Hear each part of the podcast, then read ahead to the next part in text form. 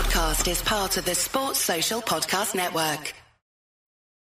The Celtic Exchange, a fresh insight on Celtic Football Club.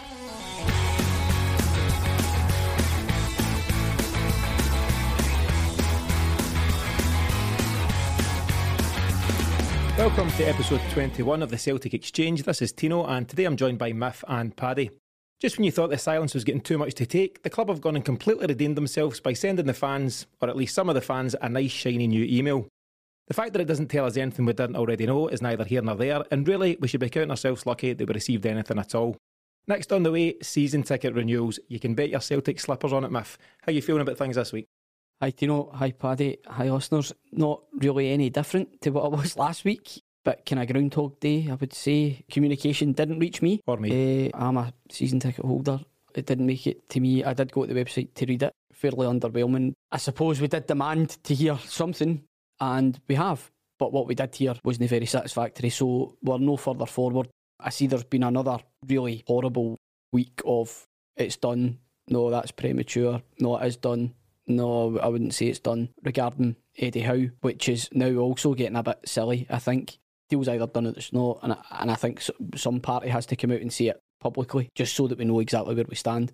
Because if it's not a done deal, jobs are going to come up in the, the coming week in English Premier League. We know that, so we're leaving ourselves open to that. So I think we as fans should know if the club is choosing to leave themselves open to that type of threat. Or likewise, if the deal is done, just tell us. I've heard all different rumours about he's on gardening leave, parachute payments, and all that nonsense. It's either a done deal or it's not, as far as I'm concerned. And it's just it's a source of frustration for me because I don't think any fans can actually release the handbrake and enjoy look forward to next season with any optimism until we know clearly what's going to be happening. Yeah, and you know, verbal agreements are all well and good, and that's fine. But until something is properly done, signed, sealed, delivered, then you can never be sure that nobody comes in with a, an eleventh hour swoop. You know, Newcastle, Palace, whatever. So you're quite right to be nervous about that. Paddy, welcome to the show, first of all. Nice to have you here for your debut performance. So, apparently, the word is that Eddie Howe wants to distance himself completely from this disaster of a season, not to get involved. And here's you coming in, 10th of May with two games to go, putting in a shift. Admirable. Paddy, welcome. Thank you very much for having me, guys. It's a strange time just now. You know, we're not used to this at the moment. I think the last nine seasons have been incredible for us. It's uh, it's very poor. It's very poor from all all angles of this this football club that we're in this position now we don't know who our manager is. I think the likes of the, the former years when the likes of Deila left, we were giving Rodgers very, very quickly in the sense that we knew he was coming in from the get go. It got the fans ready, it got the season tickets sold. There's not even been a mention of him as of yet. And to get emails sent out, not sent out to everyone, and for them not to tell anything, it's no, not great. It's definitely not. And I feel cynic or not, but I feel that the email was definitely a primer that the season tickets will be on the way just on the back of that. 100%. And as, as Mif said, season ticket holder, he never got it. I'm the same, never got it. Paddy, I, I think you got it through. Yeah, just today. So I've heard that basically there's been a bit of to and fro on that. So a lot of people are saying that they've they've acted on a lot of supporters complaining about this. Um, over the weekend, they've decided, you know, let's send this out to everyone. But actually, there's a lot of issues apparently with the fact that people haven't opted into the marketing side of things, so on your Celtic account. Ah, right, okay. However, that should not be the case. This is not a marketing issue. This is what we pay into. Everyone should be made aware of what's going on. I know the whole GDPR, you know, scenario in, the, in this day and age, but you're right. If you've purchased something, this is relevant information to something you've purchased, and it should be absolutely fine. Do you need to pay extra to get these emails, Paddy? Is that, no, is that no it's a, it's a tick box effort. I yeah. It's, it's Strange stuff. Simple as that. Up until that email coming out, I thought I was best pals with Big Pedro because I was getting emailed about everything. you know, I, I was getting offered tickets for the Celtic show the pavilion in 2023 and all that. You know, it was it was just non-stop. So when, when things were nice, that, it's genuinely the only thing I've not had a communication. Which is strange because it's the most important thing, isn't it? The most relevant thing, certainly at this moment in time, and, and yet you don't receive it. It's just another example of some of the poor comms that are taking place. If they're going to choose to come out, well, I've spoken previously about how Club have got access to all the media they want. They've got all their own channels, you know, their YouTube, Celtic TV, all the social media. Yet they somehow make a bit of a mess of this by sending it out in, in fits and starts, and some get it and some don't. I think um, Chris referenced it last week, and I may have done as well. You know, I'm no great thinking about things that I've said the week before, Tino. And it does feel like the entire club is in just a holding pattern now, whether that be marketing, PR, communications, whatever way you want to put it, mm-hmm. football department, board. It's just hiatus time. Yeah. Eh, and, and, and you could even argue the players to a certain degree because, you know, with the, with the level of performance we've seen in recent matches, it's just, it's, it's no great at all. Yeah. For, for a team of such standing, such reputation, and up until very recently, such professionalism, to have fallen in so many departments the way that they have is, is just worrying. Yeah, as a state of flux is how I've heard this regularly described, and I think that's very accurate. Just everything's up in the air at this moment in time. Paddy, in terms of that communication that we've been speaking about, was there anything that jumped out at you, good, bad, or indifferent about it? One of the statements in it was to do with obviously they know that everyone is, is awaiting the announcement of a manager. One of the things that really got me, and it just puts another cloud over things, is that they had said that they are unable to comment on proceedings at the moment. Now, what those proceedings are, what we're looking to do, I don't know. That's how bad things are. We spoke not too long ago, Tino, about people that are in the know, and this is a horrible time just now for people that think they're in the know. But when your own club aren't able to give you much, it's it's quite worrying. You were speaking earlier on there, a myth about everyone seems to be on a bit of a hiatus. I have to say that it reeks of actual unprofessionalism because we've came from nine years of being successful, but you wonder with after of Rodgers had left, they just sat waiting and hoping that things were going to go towards a, a 10 in a row. They've actually just realised, oh, hang on a minute, we're actually quite behind in a lot of things. And I think that's what's becoming very evident. Absolutely. I, I agree with that. There was a lot of short term planning went into the whole 10 in a row thing. But if we're being honest, we as fans need to take a bit of the, the blame for that. You know, our world focused around, our, our Celtic world focused around 10. However, what I think is the most glaring thing in all of this is that the board have asked us by putting out such a lack of communication, they've asked us to put a hell of a lot of faith in them when they didn't get the last appointment right. And we all kind of felt that at the time. We've referenced in previous episodes, Paddy, about how we felt the day Lennon get awarded the job in the Shores and how it made us feel just after winning the treble treble. You know, it, it wasn't right. We knew it wasn't right. We hadn't followed due process, a due process we then since came out and claimed that we follow for every decision that the club makes. That very board are asking us to trust them and to for us to. It's hard for us as fans, based on the events of the past, and I would say eighteen months, to completely trust that this board are absolutely doing their job to the maximum to appoint the best person for the role. They're asking us to have that faith. How can they expect us to have that faith? Because they have done nothing, absolutely nothing to justify it. Yeah, and I think when you're winning games of football, you don't pay as much attention as as you would do otherwise to things like comms and how the club you know, treat you and different things because ultimately it's all about winning games of football. And as Mif said last week, one thing having a you know a twirly tash that Dermot Desmond has, and nobody cares about that when we're doing well. But otherwise, when things start to go awry, then we'll get a wee bit upset. But you do, you start to look closer at you know the comms from the club and just every kind of fine detail. You know, every single tweet gets scrutinised now. Maybe this is the way it's always been in the last three, four, five years, but you just don't care because you're winning trophies. And now when things aren't so good, you're saying, right, hold on a minute. Even the, the Christmas advert, which for I've got two young sons, but my, my oldest son who's who's nine, he loves that advert coming out. And when he was looking at it this year, I was struggling. You're right in what you say. Those things are great when you're winning, and then they come out. And even though it's still effectively the same thing, it's the same way promoting the kind of catalogue and, and all the different things that I end up buying. It's success on the pitch means you turn a blind eye to certain things or you don't recognise other things, whereas the scrutiny is so much higher when you're not doing well. But I think the, the slight difference this year or this season and up to that point was you could see we were plummeting like a stone and just nobody was doing anything about it. Yeah, it was a very quick spiral downwards. It really was. I think you're spot on with what you're saying. You basically didn't bat an eyelid to some of the social media stuff. There was a few cases where you were like, that's a wee bit cringy, but you let it slide. The advert, they, they, they can appeal to the younger ones, but there's still some of them you were a bit, hmm, okay, okay. Now everything's magnified and, and you're starting to question every decision that they're taking. That's a horrible position to be in. You don't want that. You just want to be winning trophies. Yeah, true. And is it also, you know, just to look at the bigger picture, the fact we've had one of the strangest 12 months that any of us will ever face, and we're kind of living in this social media Celtic bubble. We're not at the games, it's all TV, it's all digital. Do you think that's played its part? And I know I'm being kind to the club there and maybe forgiving some of the errors, but do you think that's genuinely played a part in how we're all feeling just now? Uh, absolutely. In general, it's just a downer for me not being able to go to the games with my boy. That's one of the things I look forward to most in my life is getting to the weekend and, and going to the game. You know, go, go to some of the away games as well. Not having that in your life has an effect, especially when you're not winning.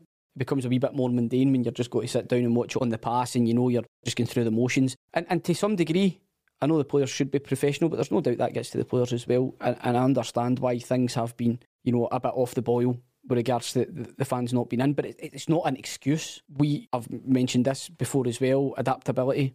We have not adapted to the situation that we've been put in, but also some of the decisions that we've made as a club, from the boardroom down to the management, have been absolutely horrendous, and none more so than Ivan Toney. You know, you see he's Yeah. the record for goals in the championship this year, hmm. and we've got Ajeti sitting, you know, probably down at KFC at the bottom of London Road.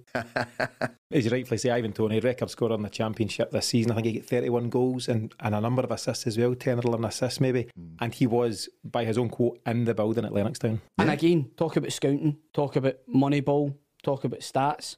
Watch the laddie with your own eyes. Just watch him.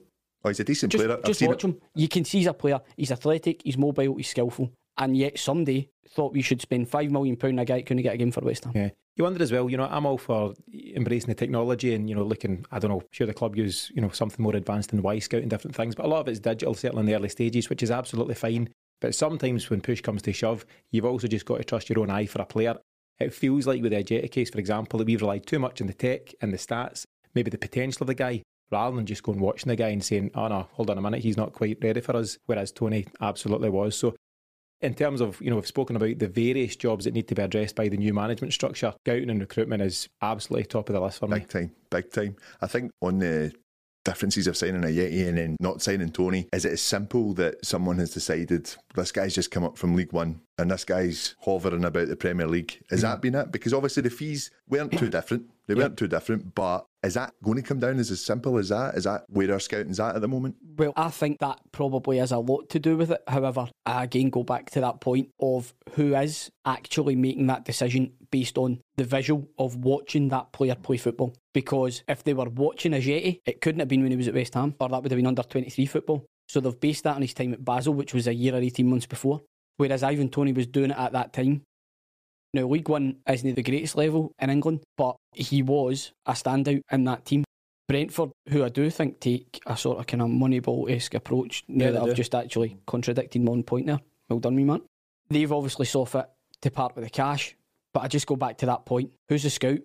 Open your eyes, look at the two of them. One thing I'm going to say: look at physique both men. Absolutely. You know stuff like that. If somebody's if somebody's six foot tall, they've then got scope. If somebody's small, five foot odds, can tell just with the, the way that Ajeti's built, he's not going to be somebody that periods of inactivity are not going to do him any good. And he said a fairly prolonged period of inactivity at Celtic. Just for me, real, really, really muddled. And I don't, I don't want to just stick that point because there's plenty of other decisions that have went wrong. But that, to me, that's just uh, that is so glaring that it's worthy of of a, a mention. Yeah, I wonder just as Paddy's lean towards there though, if it's as fundamentally saying, well, he plays kind of lower, you know, Premiership or he's with a Premiership club in West Ham, and Toney, he's not, he's League One. Let's just go with the Premier guy. If it's as fundamental and as basic as that, then that's scandalous in terms of how we're, you know, picking the players to take us forward. I, I go back to that point. Just wa- watch them play. Yeah. Absolutely. Watch them play, you'll see it with your own eyes. If I don't want to get all nostalgic on you, but Gary Hooper, your, your old favourite, he came from the lower leagues, didn't he? Was it Scunthorpe we sent him from?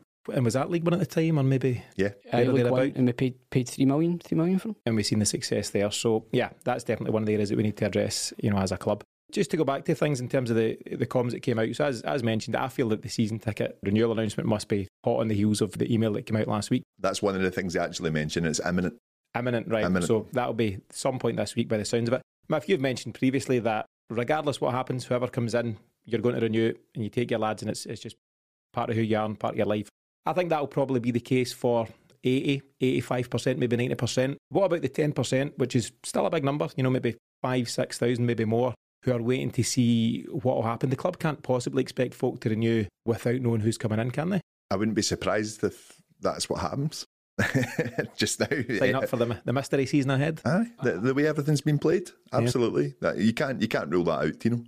Unfortunately, I'm going to agree with Paddy that I, I think this club and this board have a big enough brass neck to do that. Absolutely no doubt. What does that marketing look like and what does that message look like? You know, there's you see when you've got Brendan Rodgers fronting a campaign, it's great. The visuals are there and the messaging's there and the taglines are there. What's that? Because I actually, I actually wonder what players will feature in the marketing uh, collateral for this because we don't even know who's going to be here. We saw in October exactly what this board thinks of the fund. Not a lot at this moment in time.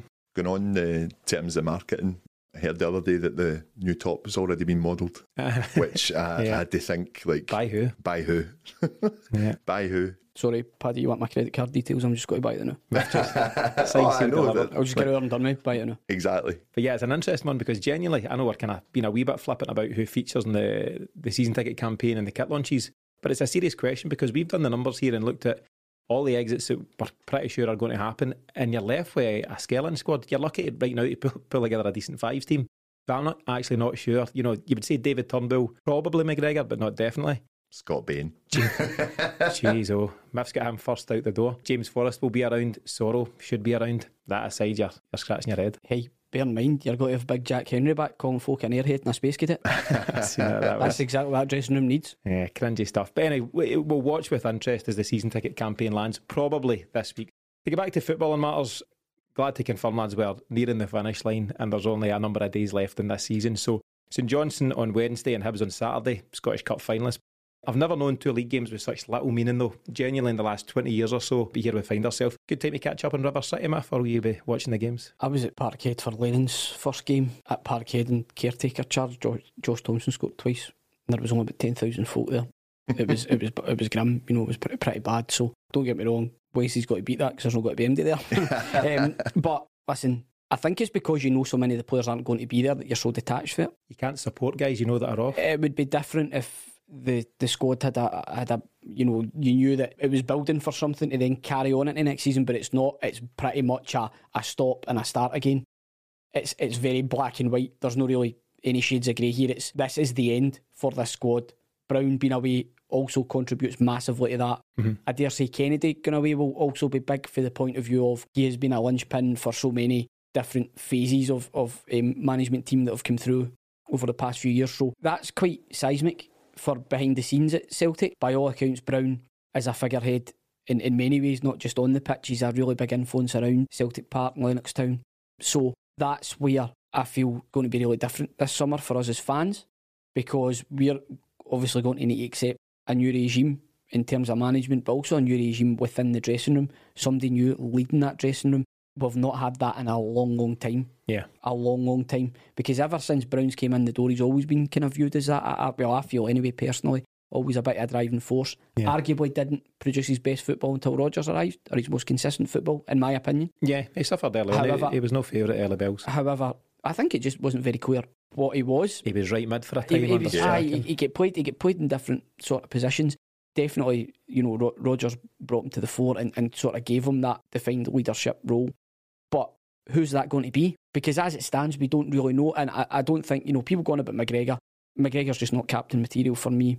It's sorely lacking candidates to actually stand up and take on that role. You could argue Big Jullien would be one if Augusta Wynn didn't knock him over. You know, maybe people would respect him as a leader. So there's loads of different elements Yeah. contributing to this massive change that we're going through. And on the one hand, I'm really intrigued is to see who steps up, is to see who comes in, what sort of structure they create in the, the, the playing operations, both in terms of scouting, recruitment, captain, all that type of thing. Yet again, I'm going to say it again, we know absolutely hee-haw. We go again. I mean, I think I'm doing well. What is it? What are we 25 minutes in? And I'm still managing just to waffle on about practically the same thing. We don't know who the manager is. Just hurry up. Yeah, I mean, you, you- you've mentioned before, Mif, that despite the the darkness of this season, that's dramatic, is it? But despite the darkness of this season, you've still, in recent times, had reasons for optimism because you've thought, well, do you know what? There's a new dawn coming, there'll be a new manager, new players. And that is something to genuinely get excited about, but you can't get excited about it just yet because, as of right now, and as of these two games that we've got coming up, there's just nothing to look forward to. Well, I think you're, you're spot on. So, talking about whether it be River City on Wednesday, I, I think for me, it'll Shield come, is a place for me, Paddy. I'll be there.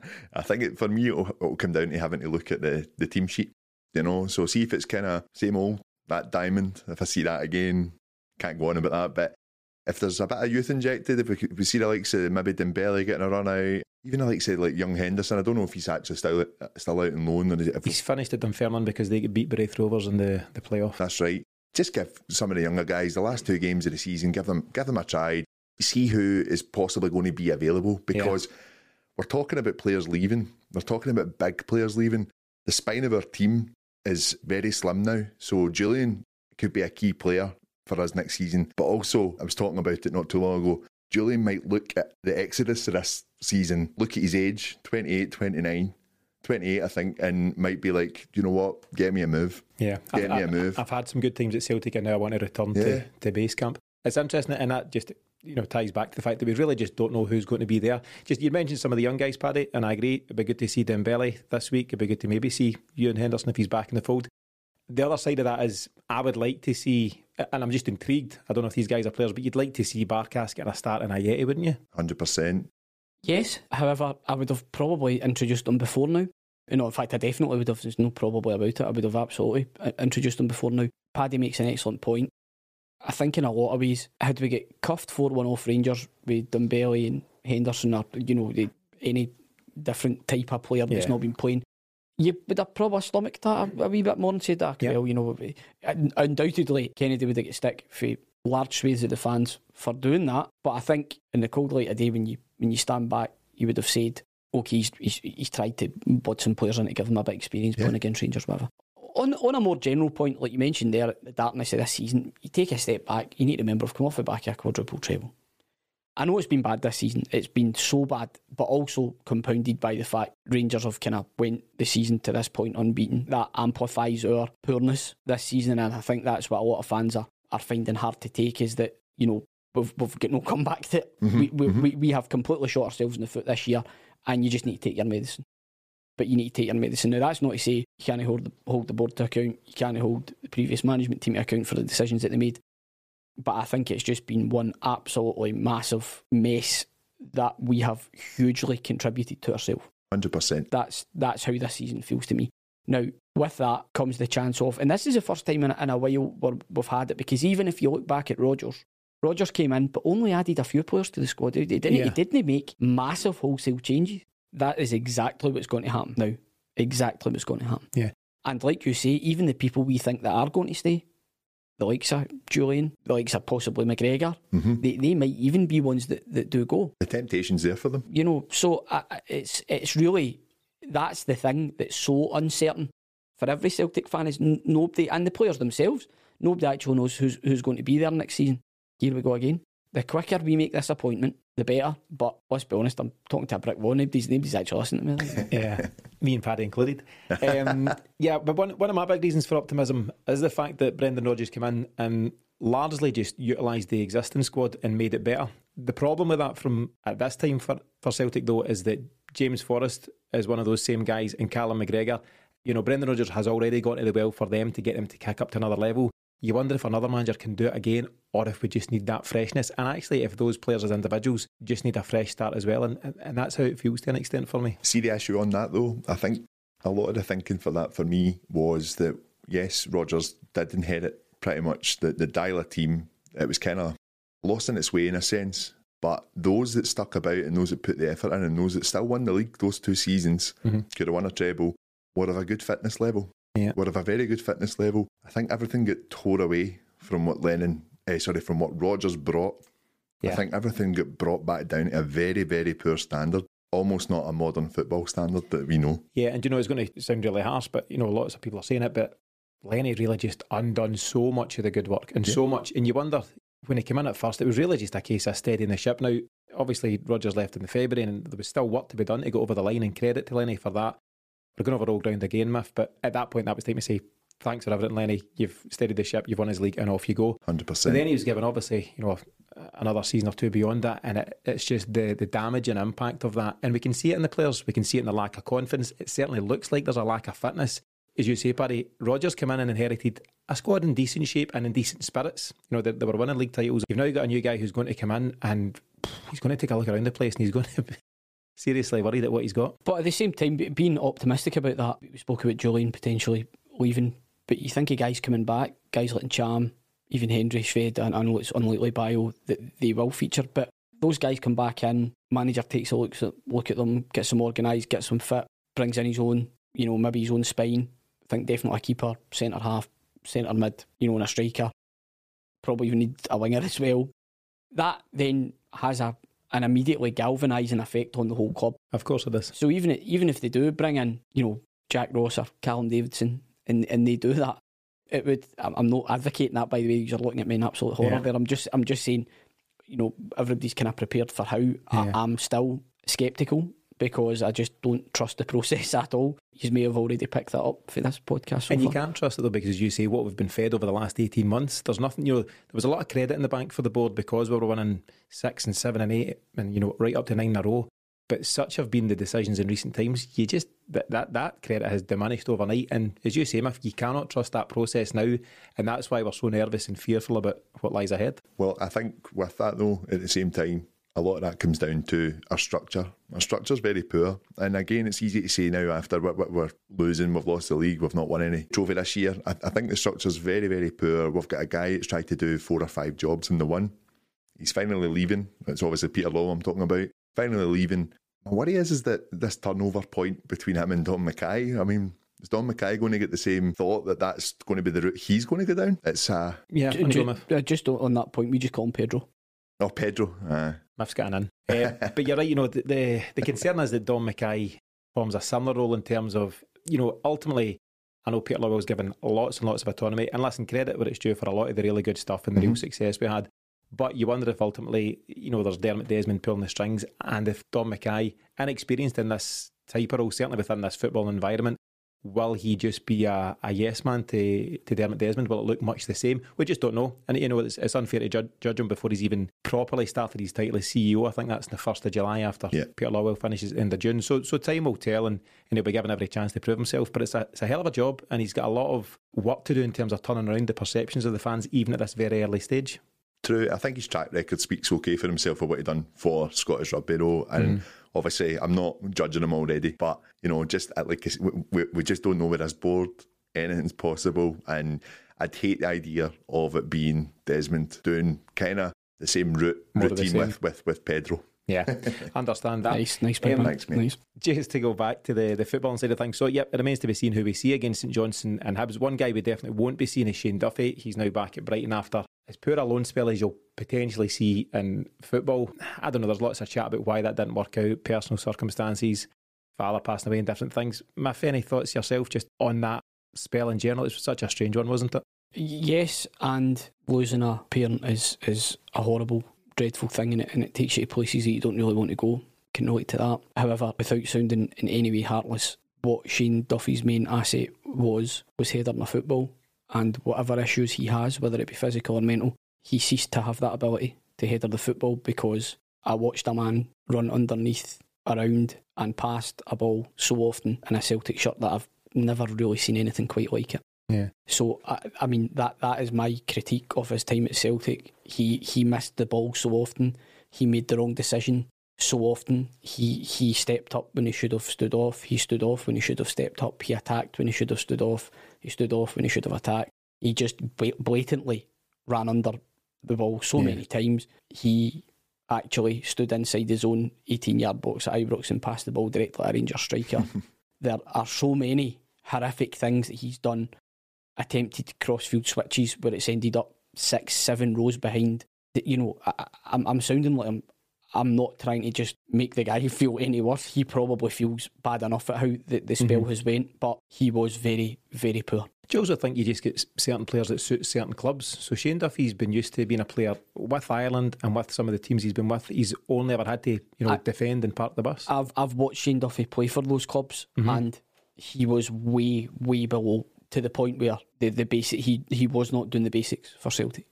He was you, not doing. But you were quite satisfied that he was able to do them previously. That, yes, you know, I, yeah. I, mean that, that what you saw there was just a total disintegration of of a player's confidence and whether that was the move being too much for him or a combination of various different circumstances. What you were seeing there, and you can talk about styles, he's used to defending on the 18 yarder instead of the halfway line, and I get all that. But that, even that, wasn't the issue from what I saw. The guy, yeah. the guy was just completely gone. Do you also not think, though, Celtic, yeah, again, you're right, Mif, you know, some of it's just indefensible, but to give him some sort of defence, Celtic were asking him to do things that he generally didn't do, i.e., come out with the ball and, and yeah. be a ball player. That that's just never been part of his his makeup. I can kind of see what you're saying, Mif, on that, and I, I can see what you're saying as well, Tino. Ever a diplomat, Paddy? I like it. Aye, I think I think it's a bit of a mixture of both.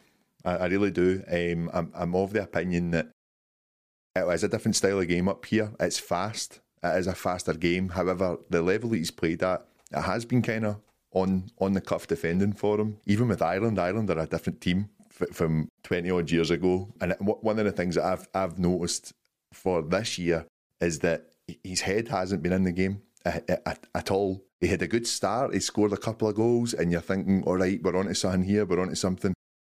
But another question then has to be asked, and I'm not taking anything away from people that grieve. People grieve differently entirely. If we knew about that being a situation of his father passing away, why are we taking a punt on someone that's still going through that process? I think it's a valid point, and you hear about you know when players identify someone to bring in, they also look at a bigger picture. What's he like? Is he I don't know? Does he drink? Is he gamble? All yeah. these kind of things, and they look at the bigger picture. And I agree, maybe there's just not enough effort going into the the Duffy situation, and maybe he became available and very cu- quickly we've gone from. There is a suggestion that Lenny didn't want him as well, and you wonder if he's just been forced upon Lenny. Maybe we'll never find out. I mean, what I will say is hindsight's a wonderful thing, but the Duffy signing made sense to me, as did the Barkas signing, if I'm being honest. Ajeti less so, but most definitely the, the Duffy. I, I, was excited about the Duffy signing. Yeah, it's just not worked out, and that's football. It happens, and unfortunately, again, I'm repeating myself. Until the books come out in ten years' time, we're never going to know. Yeah, it does happen. And listen, genuinely wish Shane Duffy all the best, and hope he you know gets back to the level that he's played at. But leaning back towards your own point, Paddy, as well, when we realised that he wasn't at himself, we continued to play him. And I'm saying we, Neil Lennon continued to play him, right? Now, we've talked before about Neil Lennon should never have been in the position to make some of the decisions he made this year because Peter Lawwell shouldn't have appointed him. But the same theory applies that Neil Lennon shouldn't have been placing Shane Duff in a position to make those mistakes and have those terrible games. When he realised, and listen, he's with him day in, day out at Lennoxtown, when he realised he wasn't at himself, move him at the side, maybe even send him back in December, but you need to make a, a decision there. But then this has been the whole story for Lennon this season. So, for example, you look at Barkas, a guy who he, he told people he was his number one goalkeeper, and then two weeks later he says his head's not in the game. Yeah. You know, he threw people under the bus in a sense, you know, and a guy that advocates a lot for mental health, that's not good for a player coming in from a foreign country and starting their career here, not getting a pre season, not speaking great English, probably living over here themselves. My, my, my view on Barkas, I know I've moved away from Duffy there, but view on Barkas is, is that this is a big pre-season for him. One, I would be surprised if we try and sell him because of the money that went out on him. I think this is a big pre-season for him, and he needs to prove. But then he prove himself. But then at the same time, he should have been playing in the last few games. He should have 100%. been. There's no excuse why he never. Um, okay, so to move away from from these guys and you know some of the loan signings and different things, you know, one guy who's you know held in the highest of esteem by the Celtic fans is obviously Scott Brown with just two games left. Just to recap, you know, most of us will know the stats, but over 14 years at the club, played over 600 games, lifted 23 trophies. So it's it's incredible what he's achieved at the club. And it's mad to think he's just got two games left. Paddy, how do you feel about that one in general?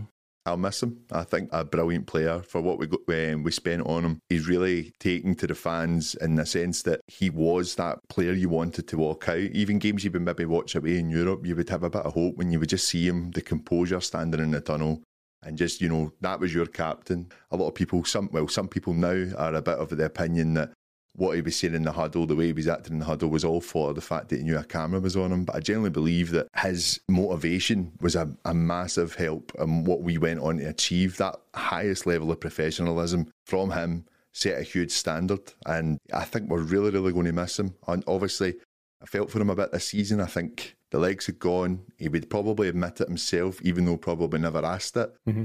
That maybe someone else coming in alongside him or rotating with him would have helped. And it's also another reason I think this year we've seen another poor Callum McGregor this season. I think been on the basis that he's done a lot of running for Brown, maybe as well as obviously playing the, the, amount of games that he has. I don't like the way it's finished for Brown. Obviously, we can't help with what's happening with the pandemic, but I still think there's actually people have we maybe resorted back to a 2009 2010 view of him where they weren't sure about him. Yeah, Matthew spoke last week about you know recency bias and, and how that you know takes hold at times, and I really do hope that you know this has been a very very poor season, but I, would like to think that in the years ahead, people will look back very very fondly at Scott Brown and rightfully so. Absolutely, and for a, a daft fifer, he has hasn't half made some career for himself because he was you know he was a prodigious talent at Hibs. He has undoubtedly made the most of his career. Got himself to levels of fitness under Rodgers, which probably he himself wouldn't have imagined he'd get to. I think that was his problem mm-hmm. prior to Rodgers coming. And I think that just harks back to the discipline that, that Rodgers brought. I think he, you know, whenever they were on any sort of club business, there was any alcohol involved, for example, was just you know, a, a level of professionalism that was demanded for the for the players and for somebody like Brown, who by all accounts doesn't mind a wee night out. or a kebab. Uh, yeah, you know, or, and hey, who are we to judge, lads? Yeah, Who are we to judge? I think it's no coincidence that his best years were, were under Rodgers because that element of professionalism was brought to his game. Like you say, he's he's been a figurehead to see how he has led the club, especially over the past five years. Obviously, this season's been a disappointment, but I think as as a Celtic fan, and you look at Scott Brown, who obviously came to the club and, and wasn't a Celtic fan. If you look at Scott Brown this year and you look at how much the season's weighed on, we can see he's felt this season every bit as much as the fans. Don't think there's any doubt about that whatsoever. Yeah. And to you know, I suppose to know that he's he's hurting just as much as us. I'd love to say I wish him every success at Aberdeen, but let's be honest, I don't. Once you choose to leave Celtic, that's pretty pretty much it. I hope he does well against everybody bar us right enough, but Yeah. I, I hope he's just not too successful. Ultimately, he's always going to be associated with Celtic. However, being the type of character that he is, you know fine well that he's going to put somebody into the stand next time he comes to Celtic Park. It's, I mean, it's one thing replacing Scott Brown as a centre midfielder. It's a completely different thing trying to replace him as a captain, isn't it? And that's you know two of the biggest jobs that we'll Yeah. have. You know, in terms of the the playing side of things this year. Just in terms of what you said there, Mif, you kind of wish him all the best, but not really. Is he the kind of guy you, you expect to see back at Celtic Park in some capacity in years ahead? I, would- I would imagine so, just because it, I, I think it's it's a bit like the, the whole Billy McNeill scenario. Somebody who's always going to be affiliated with Celtic, even if he goes away and does something somewhere else, you would Mhm. expect him to come back in some sort of capacity, and and rightfully so. I would say in, in relation to Scott Brown, if we can shout Bobo's going to get you to Henrik Larsson, then I think we can we can sure as hell give some stick to Scott. Paddy, do you see him coming back, whether it's a coach or a, or a gaffer at some point? I, I think time will tell. I was talking to the guys about this not too long ago. It's a two year deal at Aberdeen. That's right. I could see him if things go pear shaped. Possibly, I'm writing Aberdeen off already here. Um, but if things happen there, I think he can. Might, he, he's probably got in the running for if Glass was possibly to leave. Hmm. I think he might be the next man there. You know, it's a hard place to do well at. Yeah. Um, McInnes done okay, done a good job, but I think it's a hard place to do well at. But I would be surprised to see him back as a manager. Yeah, maybe so. Paddy, you've got uh, Stephen Glass getting sacked before he started, I know, and you've got I Don, know. McKay, Dom McKay getting sacked in the next Just few don't weeks. trust Scottish football anymore. It's You're been a a strange, strange season. In uh, brighter news, you know, we're obviously very worried about the next steps for Celtic and you know who's going to take over. Turns out Conor McGregor's going to buy his myth, according to the latest uh, statement this morning. Have you seen that?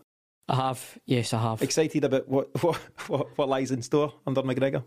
Just when you think the season can't get any more bizarre, not for me. Paddy, any thoughts on that at all? Uh, straight no. Yeah, we'll move, we'll move swiftly by. One of the the bigger pieces of news coming out this week, and I believe there's a vote taking place tonight, Monday night, is regarding the possibility of Celtic and Rangers putting Colt teams into the Lowland League. So the vote will take place. At there's teams in that league, including the likes of Bo'ness United, Civil Service Strollers, Gala Fairydean, Dukla Pumpherston, etc. Any thoughts on the young team joining that setup, Mif? But I think when it comes to Colts teams, there, there shouldn't be any horsing around. That is enough of that. I'll go to you, Paddy, because I'm just getting nonsense for this guy. What do you think? I think it's a good idea in the sense that, you know, being involved in a league gives a bit of exposure to some of these players. I don't think the reserves leagues are of a great standard, but also I don't know so much about the standard in the Lowlands League as well. I was actually hearing about it not too long ago that we seem to be actually paying our way to join these leagues, to, to, to get into them. So the vote's also possibly leaving a few noses out of joint as well until this money was brought onto the table. I I actually think it might be 50-50 as we get if we get it, but the money might speak on Yeah. that. I, I think as a concept, I, I can understand it from the point of view of first team exposure. However, I do see the need to protect that level of football from the top level, if that makes sense. Yeah. You know, a certain type of player will play at that level because that is their level.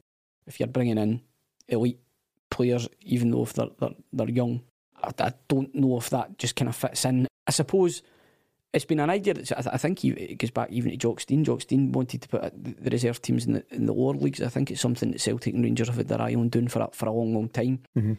Like Paddy says, I think ultimately money will talk, but I'm, I'm not, I am not absolutely convinced that it's the right thing to do. No, and, and is that just in terms of the level they'll be up against? So, you know, the teams I'd mentioned there, the likes of East Kilbride, BSC, Gala Fairydean, it's kind of semi pro slash that- junior and, level. and I think that that's that level for that that particular type of football that Yeah. should be protected. You know, every element of football, from grassroots up to professional, should be protected Mm-hmm. eh, for for its for its own sake. Then inserting, you know, professional academy players into that world where they're playing against uh, teams I, I, you know, individual players going out and loans different, or, or packs of players going out and loans Yeah. different to, to what's been proposed now. I do think that kind of changes and shifts things a wee bit. I think all levels of football should be protected for the level that they're at. Yeah. If that makes it, I don't know No, if I'm kind that- of making that making that point clear Yeah. enough. I mean, Paddy, do you see it as a better alternative? So at the moment, you, you know, you see me here just at the, the academy kids they play a lot of friendlies and non-competitive, and they go down south and they play against under twenty three sides and different things. If this isn't the solution, you know, there's obviously a bigger question as to what is. But surely anyone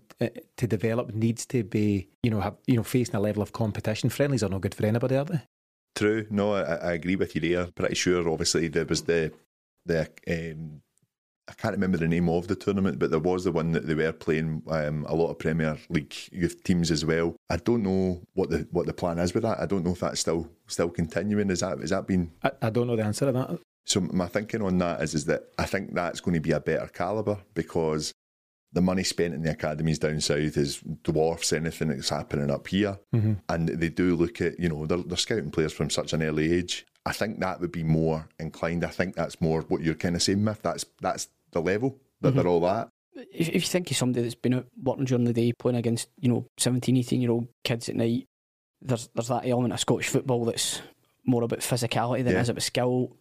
I don't necessarily, you know, there, there's the one side where you say, we'll do the kids good to go out and be toughened up and playing against guys that are a bit more experienced, a bit more wily. Yeah. Then by the same token, is, is that ultimately what you're wanting to expose the, these kids to rather than letting them progress at their, at their own rate and play against their, their peers with then possibly a loan to a lower division mm-hmm. club to kind of augment that. I think that path's pretty good. I, I think if you look at taking a step back for Celtic for a minute and looking at the national game, it's been a long time since we qualified for a major tournament, but we've just done it.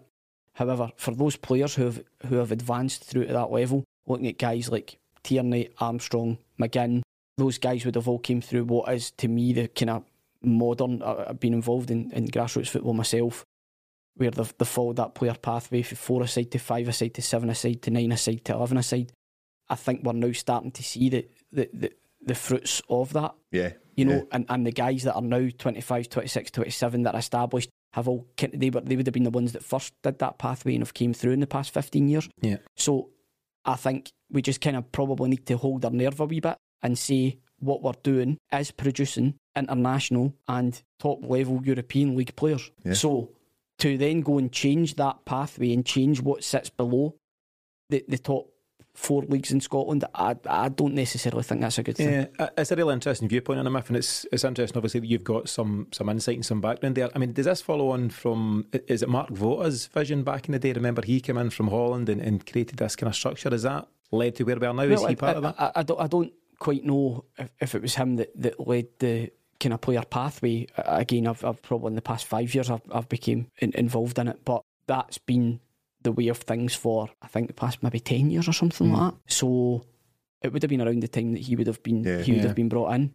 And to me, it's you know it's been a fairly consistent message. There's I, I think especially for the sevens to the nines, you know that that's been a big thing. Instead of just going for seven straight to elevens, Right. having the nine side's a, a huge thing for, for the kids. And what we seem to be producing now, we're producing actually ball players for the, the first time in a, in, a, in a long time, as in many of them, guys that are comfortable on the ball with their back to goal, not something that's a hallmark of Scottish players. Normally Yeah. it's a ball down the channel, lads. Yeah. Um, Get so, rid so I just I just think to myself, we've kind of seen that, you know. And if you looked at, I, I wouldn't know. Tierney went straight into the first team.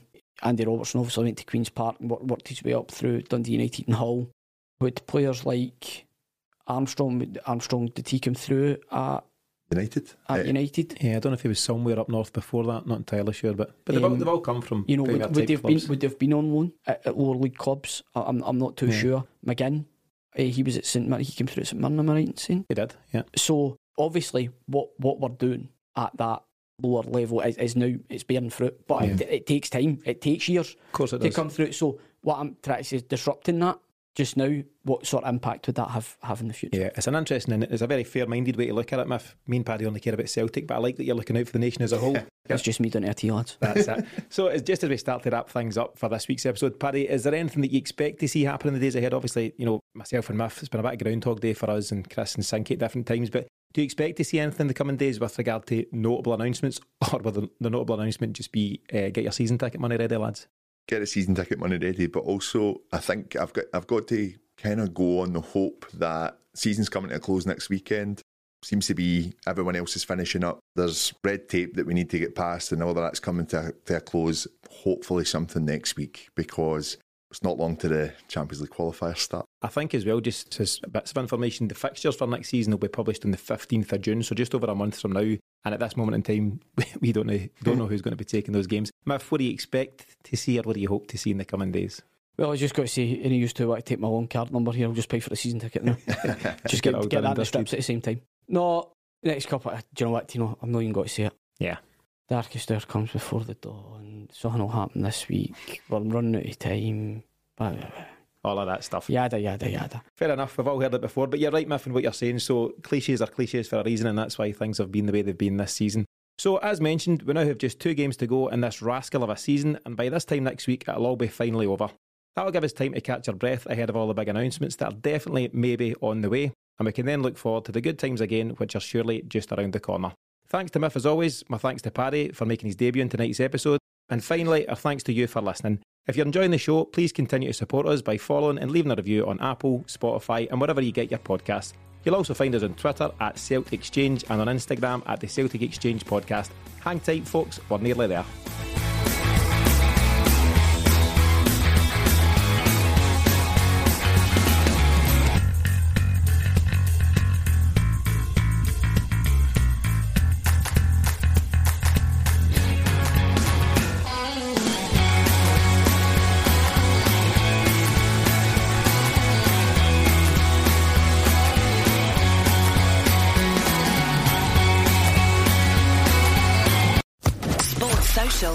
Network.